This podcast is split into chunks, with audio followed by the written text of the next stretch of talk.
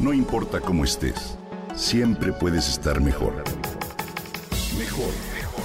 Con Reavivadas.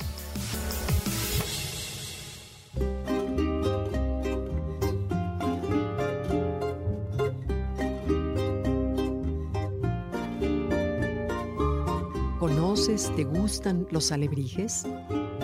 Los alebrijes son criaturas híbridas compuestas de diferentes partes de animales tienen colores vibrantes y muchos detalles.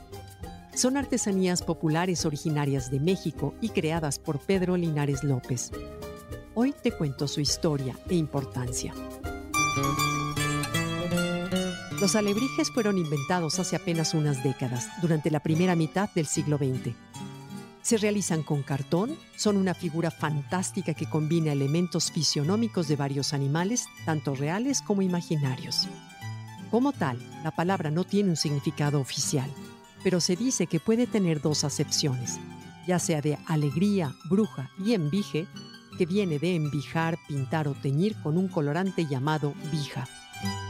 Pedro Linares, cartonero de profesión, nació en 1906 en la Ciudad de México. Comenzó como un experto en fabricar judas de cartón y otras figuras como piñatas, esqueletos para Diego Rivera, Frida Kahlo y algunos otros artistas. A sus 30 años de edad cayó enfermo. Mientras estaba en la cama, inconsciente, Linares tuvo un sueño donde las rocas, las nubes y animales desconocidos se movían. Pedro vio un burro con alas, un gallo con cuernos de toro, leones con cabeza de perro. Todos repetían una y otra vez la palabra alebrijes. En su sueño el cartonero preguntaba la manera de salir de ahí y una figura humana le dijo por dónde hacerlo le explicó que aún no era el momento de estar ahí. Cuando despertó, el artista plástico se vio rodeado de sus familiares y amigos que rezaban alrededor de su cama y se alegraron al verlo despertar. Así, dio vida a su visión y de ahí salieron estas figuras mágicas que hoy son muy apreciadas. Sus primeras creaciones eran tan terroríficas que las personas no querían comprarlas. Pero poco a poco, Pedro les añadió color y detalles que las hicieron mucho más atractivas. En 1975, la cineasta británica Judith Bronowski realizó un documental sobre su trabajo y ello lo lanzó a la fama de manera nacional e internacional. Fue hasta 1990 cuando Pedro recibió el Premio Nacional de Ciencias y Artes como parte de una celebración a su trayectoria artística y su valiosa contribución al arte popular mexicano. El cartonero falleció a los 86 años de edad, pero hasta hoy su familia continúa con la tradición de los alebrijes.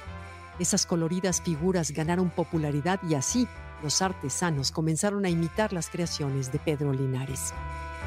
En Oaxaca, el artesano Manuel Jiménez decidió combinar sus artesanías de madera tallada con las coloridas ideas de Pedro. Los alebrijes oaxaqueños se elaboran con madera de copal y se inspiran en la idea de los nahuales, seres sobrenaturales con la capacidad de transformarse en animales.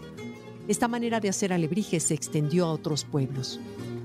Hoy existen tres comunidades principales especializadas para en crear figuras de madera talladas, así como 150 familias de artesanos que se dedican a crear alebrijes. Desde 2007, el Museo de Arte Popular en la Ciudad de México organiza un desfile de alebrijes monumentales con la intención de promover las artes y la cultura folclórica de México. Recientemente han sido asociados los alebrijes con los festejos del Día de Muertos, donde se rinde honor a los difuntos a partir de un ambiente mágico lleno de arte, color y personajes espirituales que nos acompañan después de la vida y nos siguen en el camino al mundo de los muertos o bien al de los vivos. Por eso a veces se coloca en las ofrendas para ayudar a las almas a llegar de forma más fácil. Te invito a visitar el Museo de Arte Popular de la Ciudad de México y conocer más acerca de esta maravilla artesanal.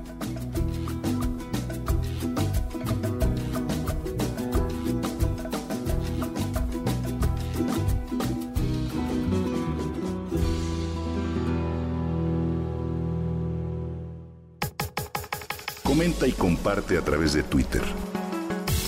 No importa cómo estés, siempre puedes estar mejor. Mejor, mejor, mejor. Gaby Vargas.